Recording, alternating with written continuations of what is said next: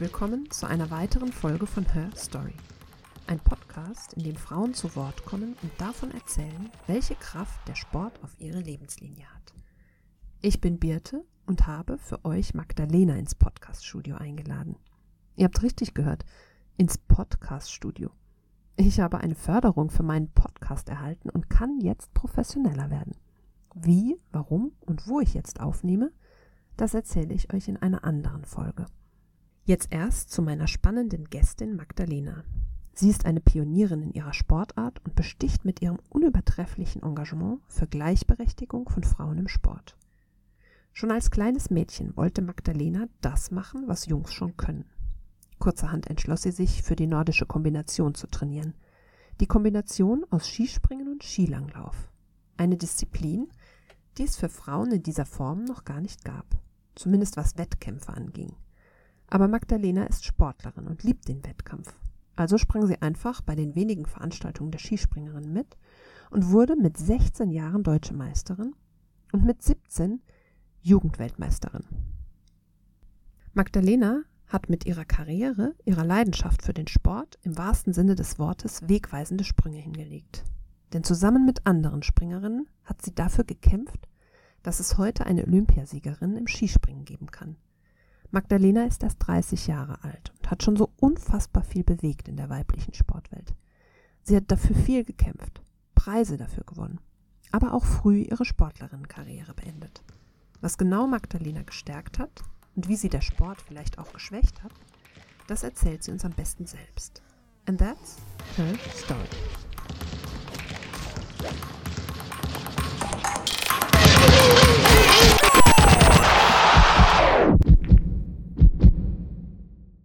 Ja, liebe Magdalena, wir haben jetzt ganz kurz schon ein bisschen uns äh, warm gesprochen. ich darf dich ganz herzlich in diesem mini kleinen Podcast-Studio ähm, begrüßen. Ich ähm, hoffe, dass der Ton gut wird. Ähm, ich bin davon überzeugt. Ähm, ja, erstmal herzlichen Dank, dass du dir die Zeit nimmst. Ich freue mich auch. Ja, denn äh, du bist ja eine ganz besondere Person und ich ähm, habe dich durch Zufall kennengelernt und bin ganz beeindruckt, weil ich, als ich, als ich ein bisschen recherchiert habe über dich, ähm, was für eine tolle Sportlerin und was für, für eine tolle Person du bist. Und ähm, vielleicht erzählst, fängst du einfach mal ein bisschen an. Also, wo kommst du her? Was hast du überhaupt für einen Sport gemacht? Was machst du jetzt? genau. Das das mache ich gern. Ich freue mich auch und es ist für mich eine Ehre. Das ist mein erster Podcast. Ähm, genau, also wie erstmal zu mir. Ähm, genau, ich bin 30 Jahre alt, war Wintersportlerin, bin eigentlich immer noch mit Leib und Seele. Man muss dabei, wir sitzen hier ungefähr bei gefühlten 35 Grad in der Post, Pod, Podcast-Box als Wintersportlerin. Genau, und ja, wie bin ich eigentlich zum Wintersport, oder beziehungsweise was habe ich gemacht? Ich war Skispringerin ähm, und war davor nordisch Kombiniererin. Mhm. Ähm, wie bin ich überhaupt dazugekommen ähm, im schönen Büllertal? Da muss ich dazu sagen, mein Papa war leidenschaftlicher Langläufer. Ähm, er war, ich glaube, in der Studentennationalmannschaft und hatte hier auch in Freiburg studiert. Und zwar im Skilanglauf. Und somit standen mir Kinder, also ich habe noch drei Geschwister, standen mir eigentlich so, ja, als wir laufen konnte, dann auf Langlaufski. Und uns hatte, ich sag mal, das Element Schnee immer begeistert. Also wir waren, wenn es Schnee hatte, bei uns im Bühlertal eigentlich von morgens bis draußen. Das will ich nochmal wissen. Im, im Bühlertal hat es da Schnee? Ähm, also wenn ich mich heutzutage nicht mehr. Nimmer. Wenn ich jetzt so an meine Kindheit denke, würde ich sagen, ja, wir hatten Schnee. Ja. Wir konnten Schlitten fahren, wir konnten mit ja, so alte da ein bisschen rumrutschen auf der Wies. Aber sonst geht man halt in den Nordschwarzwald. Und sonst muss ja. man halt hoch, mhm. ähm, Richtung Unterstmatt, mhm. Seibes Eckle, Ruhestein. Da hat es dann schon wieder mehr Schnee. Oder halt dann in der Südschwarzwald Richtung Notschrei, Hinterzade. Das seid ihr auch? Ja, also damals? da sind wir auch, ich sag mal, die ganze Langlaufrennen und so waren eigentlich meistens auch im Südschwarzwald, wo man halt morgens um, wurde mal geweckt um sechs oder so, samstags früh, musste halt dann aufstehen, um zu einem Langlaufrennen zu fahren. Aha. Ja, das macht man ja auch als Sportler und Sportlerin. Äh, da ist man sowas gewohnt. Und am Ende kommt man ja an diesem Tag dann heim nach so einem Rennen und denkt so, ja, super, egal wie es gelaufen ist, aber ich bin um sechs aufgestanden, habe mich bewegt und äh, das Gefühl ist einfach großartig. Das ist richtig. Mal zweimal beim Aufstehen gedacht, äh, warum? Aber wenn man dann heimkam und je nachdem noch einen Preis gewonnen hat, sei es eine Titeltasse oder so irgendwas gewesen, ähm, war das auf jeden Fall erfolgreich. Ja, schön, sehr schön. Hast ja. du was? Hast du zwei Brüder? Nee, ich nee. habe ähm, einen jüngeren Bruder, Bruder mhm. eine jüngere Schwester mhm. und eine ältere Schwester. Ah, okay. Und ja, waren alle immer ähm, erfolgreich und auch sportlich unterwegs. Meine älteste war dann in Alaska am Langlaufen, hat sich so ihr Studium finanziert. Mhm. Ja, meine jüngere hat auch Langlauf lang gemacht. Ja, wohnt jetzt in der Schweiz und mein Bruder ist hier, der war auch Kombinierer, war auch bei der JWM dabei, hat dort dem Team die Silbermedaille geholt mhm. und hat jetzt aber auch aufgehört mit dem Leistungssport mhm. und ist hier in Freiburg. Mhm. Ja, schön, weil ähm, bei meiner Recherche habe ich festgestellt, du hast vorhin auch im, im, Eingang so gesagt, du warst nordische Kombiniererin und dann musste ich erstmal nachschauen. Ich so, gibt es diesen Sport bei Frauen? Ich habe das noch nie im Fernsehen gesehen, aber das soll ja nichts heißen, weil Frauensport ja nicht so häufig im Fernsehen gezeigt wird. Ähm, aber habe dann äh, festgestellt, dass es das noch gar nicht so lange gibt, beziehungsweise ähm, so erst im Entstehen ist. Genau, also nordische Kombination, leider, leider, leider. Ich glaube, das wäre meine Sportart gewesen. Ähm, ich musste mich immer mit den Jungs äh, messen, lange, war dort aber auch ja, ich sag mal, deutschlandweit in der Altersklasse, bis ich zwölf war oder so, konnte ich da auch mithalten. Mhm. Ähm, ja, und dann musste ich mich halt eben entscheiden, ob Langlauf oder Skisprung. Weil es die Kombination eben nicht gab nicht als gab. Und jetzt gibt es ähm, eine JWM, gibt's jetzt, also Juniorenweltmeisterschaften gibt es jetzt für die Kombiniererin. Und auch Weltmeisterschaften. Olympisch, ich glaube, das wurde jetzt abgeschmettert für die nächsten Olympischen Spiele. Ja, ich meine, das habe ich auch. Und die Männer kämpfen jetzt natürlich auch, ob sie überhaupt olympisch bleiben dürfen. Mhm. Was sehr schade ist, weil nordische Kombination ist eigentlich mit die Wintersportart, würde ich sagen, und mit die olympische Wintersportart. Die so super spannend ist, ja. Ja, weil sie ja auch über zwei Tage geht. Also für alle, die es nicht wissen, vielleicht erklärst du noch mal ganz kurz nordische Kombination. Also, nordische Kombination ist ähm, zuerst mal auf der Skisprungschanze, hat einen, Skis hat einen Sprung und danach geht es äh, mit Zeitrückstände in die Langlaufläufe und in die Läufe. Und ja, die Männer laufen 10 Kilometer, ich glaube die Frauen 5. Mhm. Und wer dann als erstes ins Ziel kommt, hat gewonnen. Mhm. mhm. Ja, das ist, äh, das ist, also ich schaue es sehr gerne an. Also ich schaue mir sowieso Wintersportarten super gerne im Fernsehen an und ähm, bin da auch ähm, richtig am Mitfiebern. Jetzt hast du einfach, musstest du dich entscheiden und bist dann sozusagen, hast dich fürs Skispringen entschieden, da bei Wettkämpfen mitzumachen, richtig? Jawohl, ich habe mich dann für Skispringen entschieden, weil es doch auch, ich würde sagen, noch im Aufkommen war und ich dort auch dann auch zu der Zeit ziemlich erfolgreich war. Ja, und sag mal ganz kurz, wie alt du da warst, als du sehr erfolgreich warst? Also ich sag mal, ich war deutsche Meisterin bin ich mit 16 geworden und dann Juniorenweltmeisterin, das war 2009. Da war ich dann erstmal Stopp hier. da warst du auf jeden äh, Fall. Äh, 92er Jahrgang. Äh, 2009, da warst du ein Jahr älter dann. Deutsche Meisterin bist du 2008 geworden. Ah, echt? Ja. Habe ich rausgefunden. Ja, dann war ich 17. 17. Ja. Genau, dann wurde ich mit 17 Junioren-Weltmeisterin und durfte dort ja auch in dem Jahr, zwei Wochen später war das, glaube ich, bei der ersten Weltmeisterschaft der Damen standen. Genau, und das möchte ich auf jeden Fall mit dir besprechen, weil das ist äh, unfassbar. Mit 16 Jahren bist du bei der WM-Premiere gestartet. Ähm, und zwar war das der erste Frauenwettkampf in einer, bei einer WM in der nordischen Kombination, oder bei der nordischen mhm. Ski-WM, so ja, rum genau. war es, genau. Und ähm, bis da mit einer mit anderen Frauen einfach gestartet und das war der sozusagen die Premiere. Und deswegen bist du ja eine absolute Pionierin, weil du damit sozusagen den Sprung gesetzt hast für die nachfolgende Generation, oder?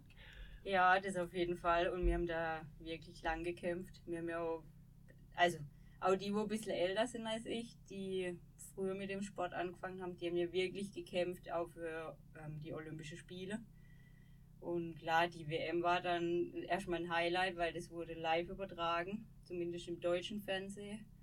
Und ich habe mir äh, tatsächlich bei YouTube gibt es ein Video, das wird aber, glaube ich, Polnisch, Polnisch kommentiert. Ja. Genau, ja, genau. Äh, also ich verstehe es nicht, aber äh, habe mir deinen Sprung angeschaut. Und irgendwann sagt er, glaube ich, ähm, Magdalena Schnurova. Kann das sein? Das kann sein, ja. Das ist total goldig, ja. Auf jeden Fall habe ich es mir angeschaut, ja. War ich auch noch jünger.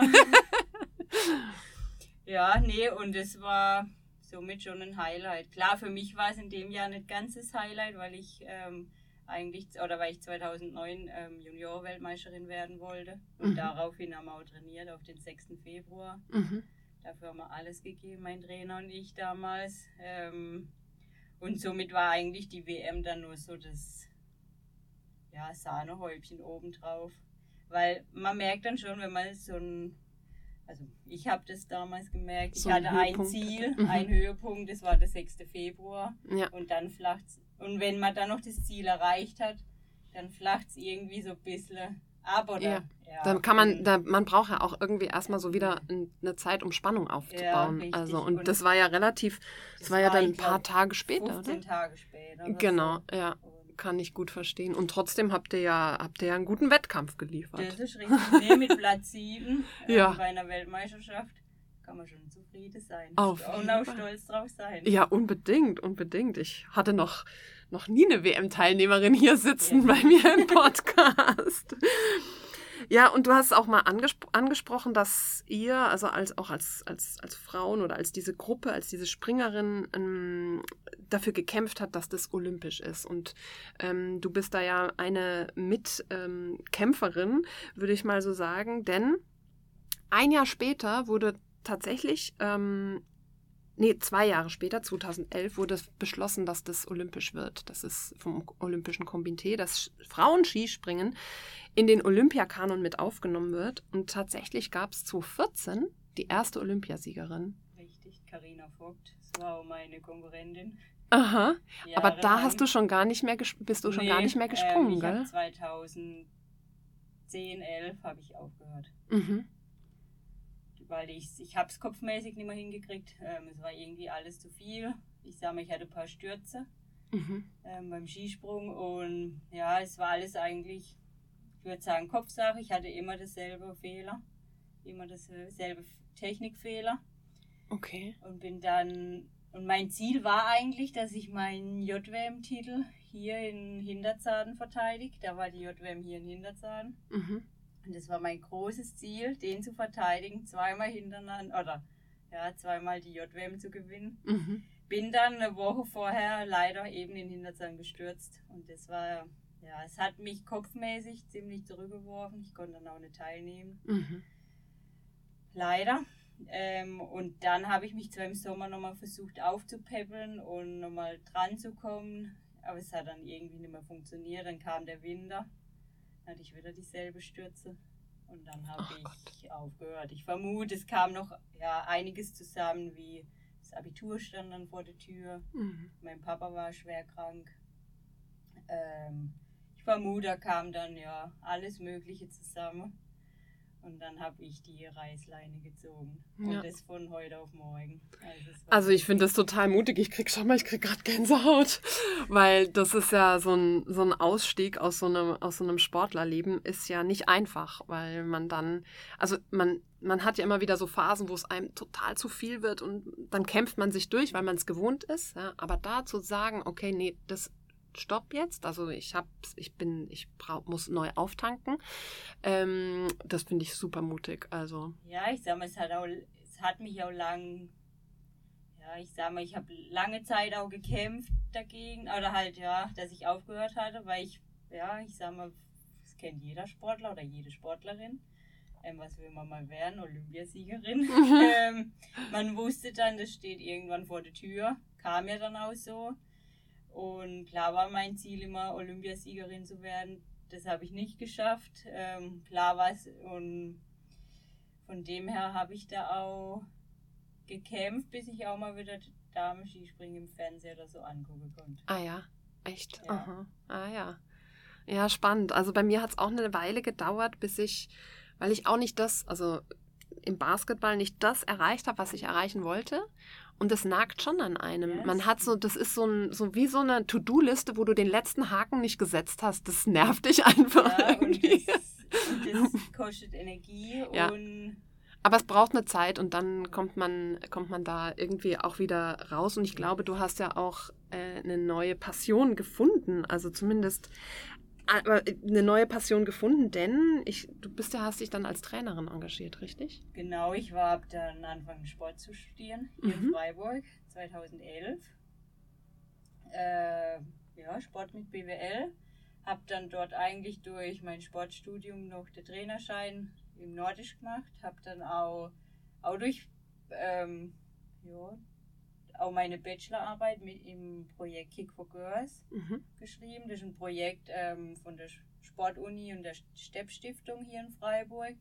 Und man möchte einfach ähm, Mädchen mit Migrationshintergrund ähm, denen den Sport näher bringen. Jetzt war es bei Kick for Girls, wie es der Name sagt, einfach das Fußball. Ich hatte keine Ahnung von Fußball oder wenig Ahnung bin dann dort aber auch in die Schulen gegangen, habe meine AG gehabt. Die, kind, die Mädels haben mich geliebt, wenn ich erst kam. Wir haben ein bisschen gekickt, ein bisschen uns bewegt. Und daraufhin habe ich dann auch in dem Bereich meine Bachelorarbeit geschrieben. Mhm. Und, ja, und seit ich dann aber mit dem Studium aufgehört habe und in mein Berufsleben gestartet bin, habe ich mich eigentlich also so im Verein oder so nicht mehr groß engagiert. Mhm. Nee. nee, da habe ich dann eigentlich, ich glaube noch ein Jahr habe ich dann mich engagiert ähm, am Schienendanal in Fortwang mhm. und ein bisschen im Schwarzwälder Skiverband. Mhm. War, ja, habe Lehrgänge geleitet mit den jüngeren Kombinierern mhm. und Kombiniererinnen. Ja, und dann habe, ja, jetzt schaffe ich es aber auch nicht mehr und mache auch gerne meinen Sport dann selber. Genau, okay. Also du bist noch sportlich aktiv. Genau. Aber ich will noch einmal zu der, zu der, ähm, zu der, sozusagen deinem Engagement für Mädchen und junge Frauen im Sport zurückkommen, weil das finde ich schon bemerkenswert. Denn du hast dafür auch einen Preis gekriegt. Genau, vom Deutschen Olympischen Sportbund. Genau. Freistellungspreis. Richtig. Du lächelst darüber. Ich finde das großartig. Ich war, bin ganz neidisch. Ähm, und ähm, und du wurdest dafür geehrt, weil du dich eben dafür einsetzt, dass Frauen, also ich meine, die, das, was wir gerade besprochen haben, das ist ja, spricht ja gerade für sich, dass Frauen im Sport eine Plattform bekommen, dass Frauen überhaupt oder junge Mädchen überhaupt ähm, sehen, dass sie auch Sport machen dürfen, dass sie Fußball spielen können, dass sie daran Freude haben, dass das ähm, einfach für sie auch da ist. Und ähm, genau dafür wurdest du ausgezeichnet vom Deutschen Olympischen Sportbund. Ja, und da kannst du richtig stolz drauf sein. Ich finde das großartig. Ich vergiss es immer so schnell, weil es irgendwie es ging nebenher, beziehungsweise und ich, ja, ich, ich habe auch bei einem Projekt noch mitgemacht gehabt vom Deutschen Olympischen Sportbund. Das war so Frauen, ehemalige Sportlerinnen, dann auch in Führungspositionen zu bekommen oder auch ja, die da ranzuführen. Genau, so ein Mentoring-Programm. Ne? Genau, ne? und, mhm. und dadurch, glaube ich, sind wir auf den Gleichstellungspreis geko ja, gekommen und hatten uns, ich glaube, wir mussten uns bewerben drauf. Nee, war auf jeden Fall dann schön, da ausgezeichnet zu werden. Na klar. Eine Laudatio zu bekommen. Ja, also ich meine, das ist, das ist wunderbar. Ich finde das ganz toll, auch dass es diesen Preis gibt. Ähm, und ähm, ähm ich finde es total verdient. so. Danke. Genau, weil ich mache mich ja quasi auch ein bisschen auf den Weg, einfach äh, Frauen und Mädchen äh, den Sport näher zu bringen oder beziehungsweise sie partizipieren zu lassen. Ähm, und der Podcast ist ja genau dafür da, dass man quasi merkt, so hey, die von nebenan, die macht auch Sport. Die macht sogar ziemlich erfolgreich Sport, weil in der Regel, und du hast ja gesagt, äh, mit der, ähm, mit der Premiere, mit der WM-Premiere der Frauen war das erste Mal so richtig im Fernsehen, wurde live übertragen. Und ich habe es am Anfang gesagt, ich so, ich habe noch nie eine nordische Kombiniererin im Fernsehen gesehen. ähm, deswegen deswegen sitzen wir hier, um das sozusagen jetzt hörbar zu machen und an andere Frauen zu inspirieren. Nee, es ist ja auf jeden Fall schön. Ich fand es jetzt auch dieses Jahr so richtig schön mit der Tour de France der Frauen. Ja. Ich fand, die haben einfach die Aufmerksamkeit, die haben sie auch verdient. Die fahren da eine Woche lang jeden Tag ihre hunderte Kilometer mit, keine Ahnung, 3000 Höhenmeter. Ja. Und da fand ich es richtig schön, dass man dann die Tourstadt an dem Tag gelegt haben, hat, wo die Männer in Paris eingefahren sind. Da dürfen die Frauen aus Paris rausfahren. Fand ich auch richtig schön, das einfach zu sehen, ja. dass da ja, einfach jetzt auch was für die Frauen gemacht. Genau, und es kommt Bewegung rein. Und ja. dann die, ähm, die Fußball-EM, ja, die Richtig. leider für die Frauen im, ich meine, die haben das Finale erreicht, ja. Das, ja. Ich meine, das ist Sport, ja. Da gibt es Gewinner und Verlierer mhm. und, äh, und Verliererinnen. Und diesmal waren halt die deutschen Frauen die Verliererinnen, auch wenn ich es ihnen wahnsinnig gern gegönnt hätte. Aber die haben so eine tolle Aufmerksamkeit auch produziert. Man merkt, es ist so es ist so im Kommen. Ja? Also es ist wirklich, wir sind auf dem richtigen Weg. Ja, nee, das stimmt, das stimmt. Ja. Und man hat ja auch gesehen, die Einschaltquoten bei der Fuß ja. Fußball-EM, die waren, ich glaube, fantastisch. Ich habe nur gehört, ich habe nur gehört, dass jemand an dem Sonntag mit dem Zug von der Schweizer Grenze Richtung Köln irgendwo gefahren ist und gesagt hat, der Zug war leer. Also äh, die waren alle vom Fernseher. und das ist ein gutes Zeichen. Das spricht dafür. Das ist richtig. genau. Ja, ich möchte jetzt nochmal so ein bisschen darauf, äh, so ein bisschen zurückblicken, weil du gesagt hast, du machst deinen eigenen Sport noch, also bist dem Sport verbunden, du äh, bewegst dich wahrscheinlich unglaublich gerne und unglaublich viel, weil du es auch wahrscheinlich brauchst. und ähm, dass du mir davon noch so ein bisschen erzählt, erzählst, also wie, wie bist du dem Sport verbunden geblieben? Was ja. hast du für dich entdeckt? Ähm, was ich vielleicht noch dazu sagen möchte, was ich jetzt bin. Mhm. Also ich sage mal, ich war dann nicht nur erfolgreich im Sport. Ich glaube, ich habe das auch nutzen können, um erfolgreich ins Berufsleben zu starten und alles. Habe dann noch die Steuerberater gemacht nach dem Bachelor. Was ja auch keine so leichte Prüfung ist. Nee. Ähm, hab da auch Tag und Nacht gebüffelt. Das ist eine gute Information. Arbeite. Vielleicht kann ich dich auch mal kontaktieren. So, neben Arbeite immer wieder ähm, ja, abends noch gelernt. Mhm. Und ich glaube, da, ja, da stärkt auch ein der Sport einfach so die, die Disziplin und das Durchhaltevermögen, was man einfach da und der Wille, was man da einfach gelernt hat. Ja, und jetzt was, wie bin ich dem Sport treu geblieben? Also ich bin jetzt im Sommer, gehe ich sehr gerne Rennrad fahren. Mhm. Man sieht es an der Kante, an deinen Oberschenkeln. Ja, Hier ist keine Kante, ne? An den Armen. ich mich so langsam mal ein bisschen freuen. Gut. Ähm, genau, bin Mountainbike, gehe geh auch mhm. gern Mountainbiken, ähm, gehe laufen. Im Winter bin ich immer, gehe ich ganz, ganz gern langlaufen, mache mal noch eine Skitour, mhm. wenn es die Zeit erlaubt. Oder wenn ich meine Schwester im Wallis besuche. Okay, schön. Ja, dann, die, weil die in den Bergen ihre neue Heimat gefunden hat.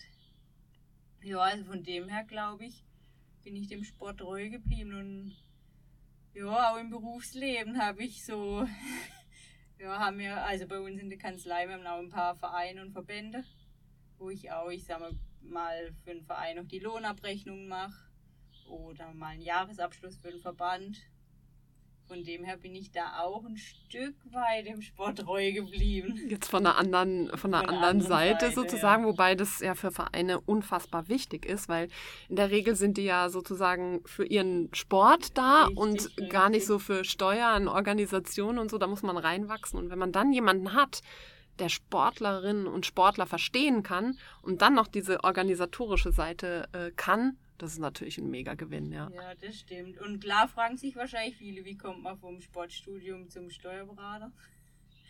Ähm, auch ungewöhnlich. Ja, aber du hast ja BWL aber auch noch. Genau, ich genau. hatte BWL als Nebenfach. Ja. Und ich habe dann auch irgendwann gemerkt, ich möchte so mein Hobby, Sport, nicht noch mit dem Beruf verknüpfen. Mhm. Und bin, und da ich dann im BWL gemerkt habe, ich möchte in Richtung Unternehmens- oder in Richtung Steuer, Steuerrecht. Mhm habe ich dann den Weg eingeschlagen.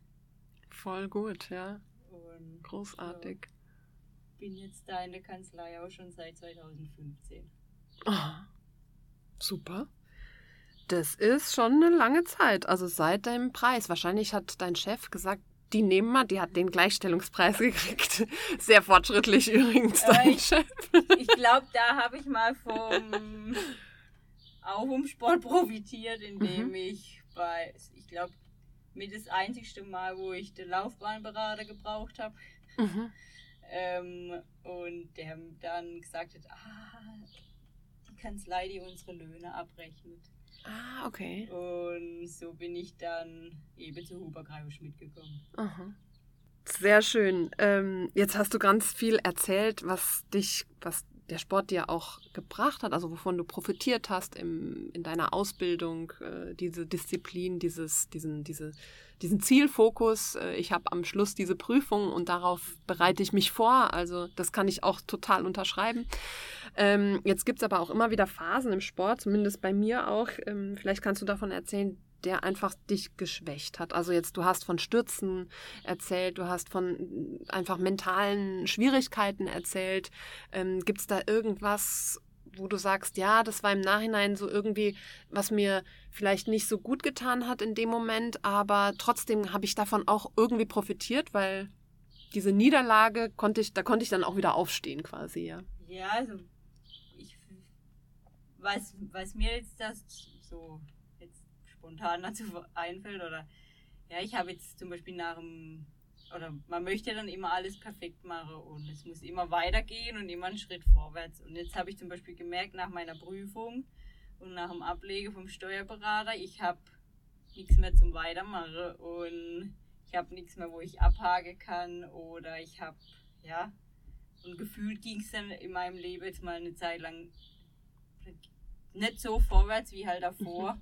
Das ist ein spannender ähm, Punkt, da muss ich nochmal einhaken. Da muss, ja. ich, da muss ich ganz kurz einhaken, weil das ist auch etwas, was Sportlerinnen auszeichnet. Immer diesen Willen, sich zu entwickeln und weiterzuentwickeln. Das finde ich.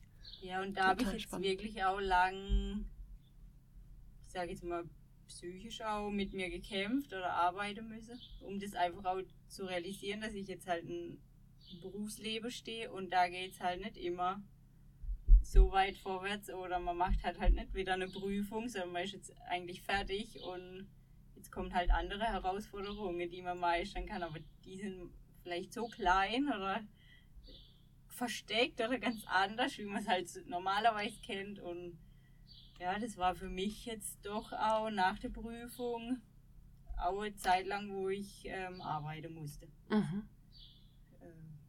Das kann ich gut nachvollziehen, ja. Weil, weil da irgendwie der Schritt für Schritt, das gab es dann in meinem Leben jetzt gefühlt nimmer. Mhm.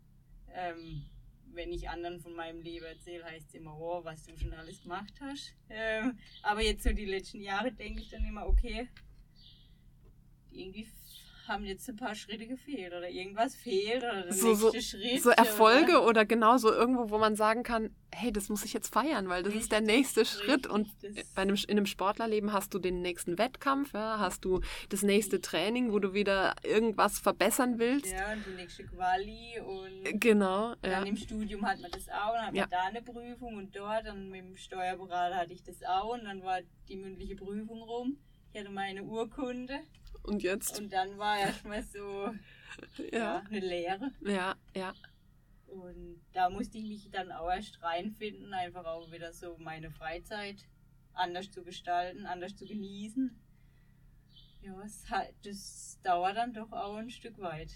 Oder es hat ein bisschen gedauert. Ja, weil du hast ja vorhin auch gesagt, dass du sozusagen abrupt auch deine Karriere beendet hast, aus verschiedenen Gründen. Und manche schaffen das ja dann so Schritt für Schritt ausschleichen zu lassen. Hast du denn dann danach weiter trainiert oder? Also Skispringen war ich seitdem nicht mehr, würde ich mich jetzt auch nicht mehr drauf. Also ich stand einmal oben auf der Schanze an diesem, sagt man Anlauf, ja. ja ne? Da oben Anlauf. ist so, wie kann man sich darunter, also freiwillig darunter begeben? Das ist ja so unfassbar steil. Man sieht ja über dem Schanzentisch gar nicht, wo man hinspringt. Man springt ins Leere. Dann muss man diesen Schanzentisch treffen, um abzuspringen. Also das ist schon, das ist äh, also mutig, sage ich mal. Das Sehr stimmt. mutig. Ich sag mal, dadurch, dass man dann ja das doch von klein auf macht, man gewöhnt sich ja da auch ein Stück weit dran und wächst damit auf. Ähm, aber jetzt heutzutage, ich würde auch nicht mehr runterspringen. Mhm. Mhm. Keine zehn Pferde. Verrückt, oder? Ja. ja. Aber das geht einem ja so grundsätzlich, was man so als Kind gemacht hat, so irgendwie äh, Müllumschwung am, Dings. Und dann denke ich so, jetzt setze ich mich da drauf und zeige das meinen Kindern mal. Und dann denke ich so, nee, wenn ich jetzt mir meinen Kopf anhau ja, und wenn ich was sage, keine Ahnung. Dann. Ja, beim Mountainbike, wo ich. Aha. Oder ja, wo man denkt, oh, man wird vorsichtiger. Ja, genau. Das stimmt. Ja. Naja, du musst ja auch nicht mehr von der Schanze springen. Genau. Und wenn du es, wenn kannst du auch vom Zehner springen, oder? Ja, Im Schwimmbad. Ja, das habe ich zwei oder dreimal gemacht. Ja? Und ich, da würde ich jetzt aber auch nicht mehr runter. Also ich habe vor eine, vor, na, vor drei, vier Wochen bin ich tatsächlich vom Fünfer gesprungen. Oh. Aber ich bin so, ich bin gelaufen und habe gesagt, so, ich, ich halte nicht an, ich laufe einfach weiter. Und normaler, ich wollte eigentlich so ganz gestreckt runterspringen und irgendwie habe ich, wusste ich nicht, was ich mit meinen Händen mache und habe mir dann die Nase ja. zugehalten und mein Mann dann so, hä, du hältst dir die Nase beim Springen zu. Und ich so, ja, ich wusste nicht, wohin mit meinen Händen. Ja. Ich, und dann habe ich es geschafft. Und es war aber ein großartiges Gefühl. Ja, das Gefühl ist dann immer, wenn man es wieder gemacht ich hat. Ich war total auf Wolke 7. Ich kam aus dem Becken raus und dachte so, wie cool, du hast dich das getraut. Und ja. ich kann mir vorstellen, dass das beim Skispringen ähnlich ja, ist. Also, ist man dann, ähnlich. Vermutlich, wenn man es wenn man wieder klein anfangen wird auf einer 40 Meter Schanze oder so, wird man da ja auch wieder reinwachsen. Ja, ja. Und man würde dann auch sagen, oder merke irgendwie, ich kann es ja doch noch ein Stück weit. Aber da fehlt so viel Körperspannung und dies und jenes. Ich glaube, ich glaub, das lasse ich lieber. ja, aber du kannst ja auch, dadurch, dass du ja nordische Kombination gemacht hast, hast du ja immer noch die, den Langlauf. Den Langlauf richtig, genau. Richtig. Und das ist ja auch wunderschön im Schwarzwald. Äh, ja, auch mal, dass der Klimawandel nicht ganz so schnell vorwärts geht. Genau, und uns den Schnee lässt, ja. ja. Ja, das ist richtig. Aber es äh, wird einige schöne Tage noch geben, das da bin ich sicher. Auch. Das glaube ich, ja. ja. Und da freue ich mich auch schon drauf. Und wahrscheinlich, wenn ich dann mal auf der Loipe bin, dann sehe ich dich sowieso noch von hinten, weil du so an mir vorbeiflitzt. Ähm, aber vielleicht aber können wir uns ja mal jetzt sehen. kenne ich dich ja. Jetzt werde ja, ich genau. bestimmt noch anhalten und Hallo sagen. ja, Ganz sehr sicher. Gut. Und dann denkst du, wer ist diese lahme Frau da vor mir? Glaube ich nicht. Ja. Ja, äh, Magdalena, das ist, äh, wir kommen schon ans Ende. Oh. Ja, willst du noch irgendwas sagen vielleicht? Hast du noch irgendwas, was du, was du gerne mitteilen möchtest? Ja, was ich gern vielleicht mal noch loswerden möchte, so was ich ziemlich schade finde bei vielen Verbänden oder auch bei Trainern. Vielleicht hört es ja der ein oder andere Trainer ähm, oder Funktionär, ähm, dass man Sportler oder Sportlerin oft nur ähm, nicht als Mensch wahrnimmt, sondern ja, ich sage jetzt mal wie eine Nummer. Wenn man gut ist, ist man gut und beliebt und wird gebraucht. Und wenn man dann irgendwann immer, vielleicht nicht mehr so gut ist oder ja, das ein oder andere so Formtiefs hat. Ja, ne? dann mhm. auf einmal wird man abgeschrieben. Mhm. Das finde ich schade und ja, das sind Menschen in der Pubertät oft, die auch dann nicht wissen, wie soll es denn bei mir mal weitergehen. Und da fände ich schön, wenn dann so ein Verband oder auch ein Trainer dann mehr unterstützt, wie dann einfach sagt, okay, du bist ab nächstem Jahr nicht mehr im C-Kader oder im B-Kader, ja. sondern dass man dem auch eine Chance gibt. Vor allem heutzutage, wenn, ja, ich sag mal, die Kinder auch immer unsportlicher werden, ja. dass man mit den Mädels und Jungs, die man hat, auch respektvoll umgeht und die nicht hängen lässt. Ja, das finde ich, äh, das finde ich schön, dass du das ansprichst. Ähm, ich glaube, dass wir da uns auch noch weiterentwickeln können und vor allem, dass wir auch, ähm, und das ist ja auch die Arbeit, die du bei Kick for Girls gemacht hast, die, die Menschen in verschiedenen Richtungen zu entwickeln, aber auch dann sozusagen in ihren Talenten in den Verband äh, integrieren. Und wenn ja. sie jetzt nicht zu den Top-Athleten oder Leistungsträgerinnen werden, ähm, dass man sie dann im Bereich äh, Betreuung, im Bereich Training, in der Verwaltung, so ein yes. Ment Mentorenprogramm gibt's ja, äh, hast du ja selber durchlaufen, dass man sie dann einsetzt dass, ähm, und tatsächlich auch eben diesen ich glaube, das ist dann in einer Form von Respekt auch, ja, dass man die Leute hält. Und ich glaube, das ist sowieso wichtig, ja, weil äh, man kann nicht immer nur den Sportler produzieren oder die Sportlerin, weil ein Verein lebt von ganz vielen Leuten mehr, die man braucht. Und wenn man die respektvoll behandelt, dann bleiben die dem, dem ganzen Jahr auch, auch verbunden. Und Ruhe, ja. Und ja. helfen dann auch oder ja. helfen in die Jugendarbeit. Ja, ja. Und nee, da gibt es eben, ich sage jetzt mal, gerade beim Deutschen Skiverband, ich sage mal, da, da habe ich es jetzt miterlebt, mhm. ähm, wo ich sage, oh, da hat der Verband oder die Trainer mhm. immer nur ihre Top-Athleten und Athletinnen gesehen mhm. und die, wo dann vielleicht geschwächt haben oder irgendwie ein Problem hatten oder vielleicht mal ein Kilo zu schwer waren im Sommer, dann hieß du bist zu fett. Ja. Ein Jugendlicher oder eine Jugendliche mit du bist zu fett fühlt, kann damit nichts anfangen. Ähm, das, ja, und ja. von dem her ist da glaube ich eher wichtiger, die Kinder einfach als Mensch abzuholen, wie ja, und wie du sagst, einfach respektvoll damit umzugehen, damit die einfach auch dem Ganzen treu bleiben. Ja, weil man sie an anderer Stelle äh, mitnehmen kann. Ja. Also auf jeden Fall, auch wenn es keine, klar, jedes Kind hat den Traum von Olympia, jeder Sportler, Sportlerin, aber in der Regel gibt es nur einen. einen oder eine ganze Mannschaft. Da hat man vielleicht noch ein bisschen mehr äh, die Chance, Olympiasiegerin zu werden, aber ähm, ja, aber da gibt es ja so viele äh, Möglichkeiten, trotzdem teilzunehmen, ja, ähm, äh, in, dem, in dem ganzen Konstrukt und äh, Teil dieses Ganzen zu sein. Ähm, ja, das ist, ähm, ja, schön, dass du es nochmal gesagt hast. Ja, das also, das ist ganz ja. wichtig, aber ich glaube auch, dass dein Umdenken stattfindet. Ähm, zumindest in einzelnen Bereichen und ich glaube, das muss sich einfach so weiterentwickeln. Vermutlich, also, ja. ja. Und genau. klar, früher hat man halt die die Kinder gehabt. Ja. Da war das. Hat man sie noch nicht ans Tablet und ans iPhone verloren? jetzt wird es ja immer schwieriger. Ja. ja. Und von dem her, es muss ein Umdenken her.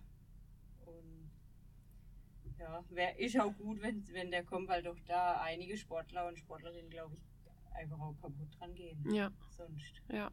Oder man noch mehr verliert. Magdalena, wir machen uns auf den Weg. Okay? Wir denken da um, äh, denn ähm, ja, also ich, äh, ich kann nur nochmal betonen, also das Engagement, das du bisher gezeigt hast, das äh, produziert so viele Gewinner und daran müssen wir weiterarbeiten und ich würde mich freuen, wenn du, wenn wir mal zusammen irgendein Projekt starten, vielleicht für Kinder. Ähm, Langlaufen oder irgendein so ein. Oder Basketball. Oder Basketball. ähm, wenn ich eine WM-Teilnehmerin, eine deutsche Meisterin äh, in der Halle begrüßen darf, in einer ganz fremden Sportart für die meisten Kinder wahrscheinlich, weil sie nicht aus Wintersportorten kommen oder nicht die Möglichkeit haben. Ähm, also ich kann nur sagen, du bist ein totaler Gewinn. Danke. Vielen Dank, dass du da warst und äh, das Projekt, das äh, nehmen wir dann wieder auf, wenn es das gibt. Das machen wir. Ja? ja, danke dir für die Einladung. Sehr, sehr gerne. Es war mir eine Ehre.